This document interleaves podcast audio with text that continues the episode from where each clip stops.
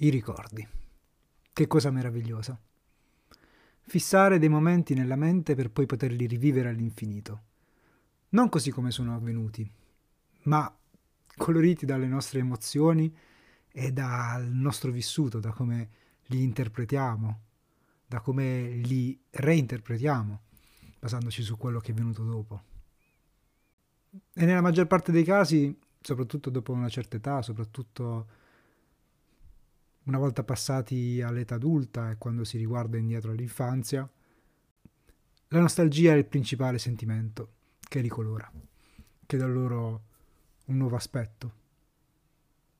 Il tempo comunque non è clemente e fa sbiadire le immagini, i suoni, i momenti che abbiamo per anni tenuto nel nostro cervello. Ma noi non possiamo fare a meno di aggrapparci a questi frammenti di un'epoca o di una fase della nostra vita che ormai è passata, che non tornerà mai più. E non possiamo fare a meno neanche di cercare un significato a quello che siamo e a quello che siamo stati, guardandoci indietro. E perché no? Dare uno sguardo al nostro passato per cercare qualcuno che non vediamo più da tempo.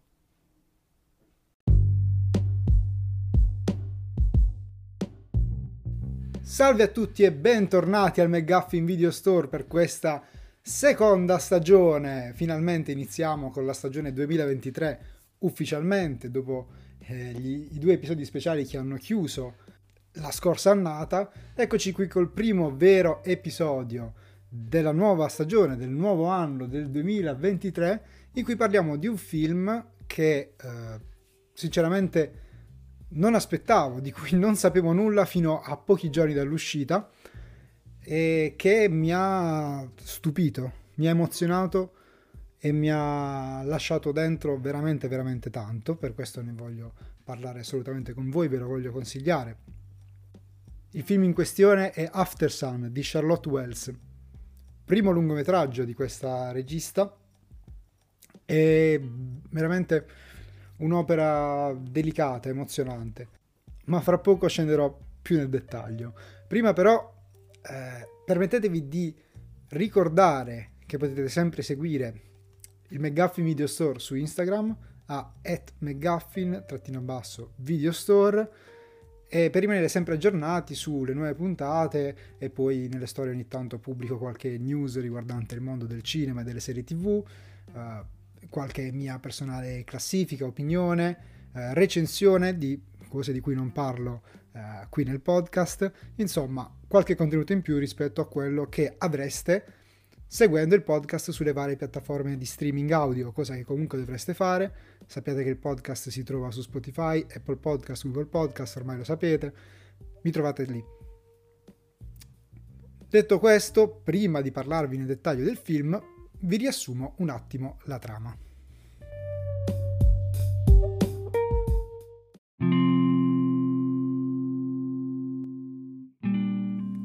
Sophie e Calum sono padre e figlia. Lei ha 11 anni e lui ne sta per compiere 30. Insieme partono per un viaggio in Turchia, che sarà l'occasione per i due di trascorrere finalmente un po' di tempo insieme, visto che Sophie ormai vive da sola con la madre e non vede molto spesso Calum. I due, data la ridotta differenza d'età, hanno comunque un buon rapporto e nonostante le piccole differenze di carattere e i dissapori che ci possono essere fra i due, riescono comunque a trascorrere dei momenti speciali che Sophie ricorderà per tutta la vita.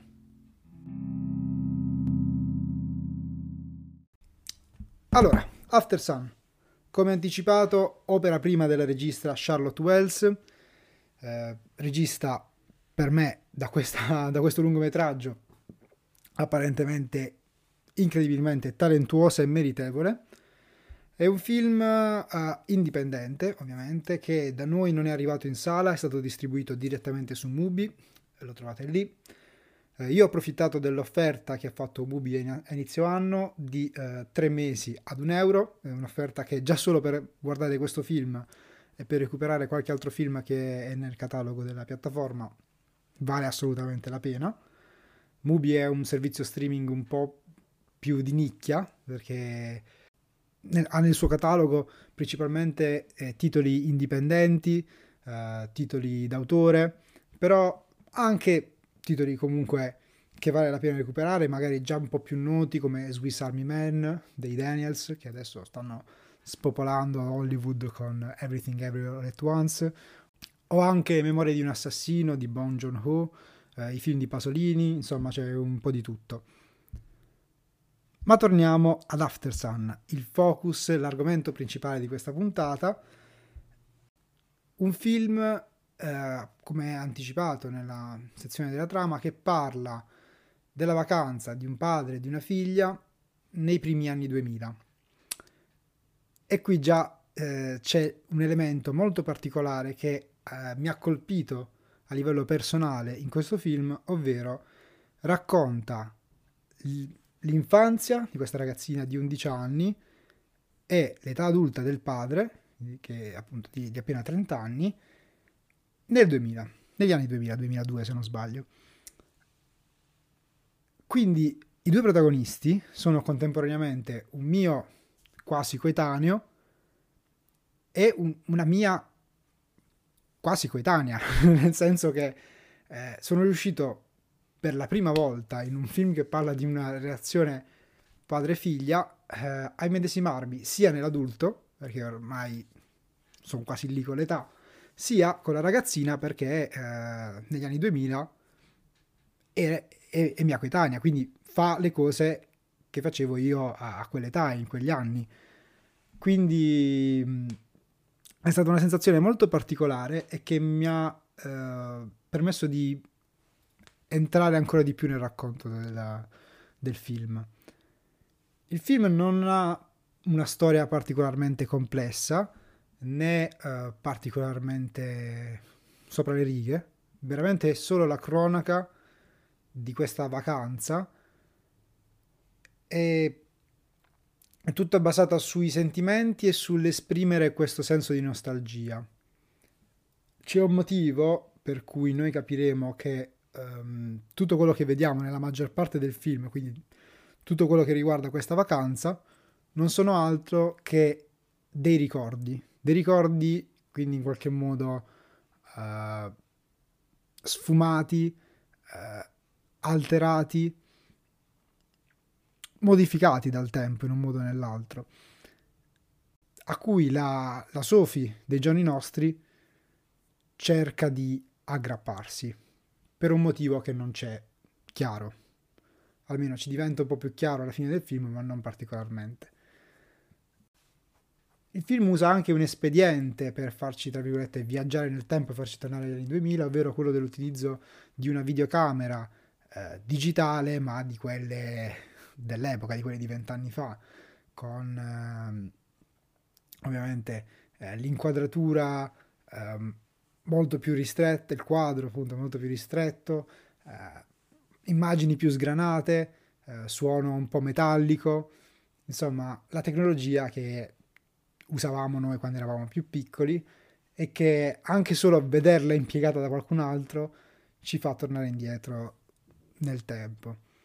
Il film è tutto focalizzato quindi sul rapporto tra i due protagonisti, uh, entrambi estremamente in gamba, la ragazzina, Frankie Corio, è bravissima, non sembra una persona che sta recitando, quindi è veramente, veramente brava. Uh, Paul Mescal, il protagonista maschile, è stato candidato all'Oscar per quest'anno come miglior attore protagonista. Eh, sono sicuro, cioè, purtroppo sappiamo che non vincerà lui e quotato uno a uno che vinca uh, Brandon Fraser per la sua interpretazione in The Whale che non ho visto, però giuro che darei qualsiasi premio a quest'uomo, a Paul Mescalter, per questo ruolo perché è veramente veramente toccante. Non, non voglio dirvi niente, ma questi due personaggi nella loro vita di, da vacanza ordinaria emergono con le loro personalità simili ma contrapposte in alcuni momenti. E mentre appunto Sophie ha l'innocenza dell'infanzia ancora in sé anche se vuole crescere vuole insomma interagire con, eh, con i ragazzi più grandi appunto con gli esponenti dell'altro sesso eh, vuole crescere. Paul ovviamente è un, un, uomo già adulto per quanto giovanile comunque giovane come padre eh, che ha però un lato più malinconico, più tragico, che eh, ci viene mostrato, ma solo parzialmente, e questa secondo me è una cosa bellissima di questo film, che forse è la cosa che mi è piaciuta di più. Questo lato di Paul, non di Paul, chiedo scusa, Paul è l'attore, questo lato di Callum eh, che ci viene presentato, ci viene fatto intuire tramite delle immagini, tramite dei momenti, ma non sappiamo mai perché lui in quei momenti si comporta così. Non lo sappiamo mai con certezza. Come non sappiamo con certezza cosa significano le scene eh, della Sofia adulta che compaiono ogni tanto durante il film.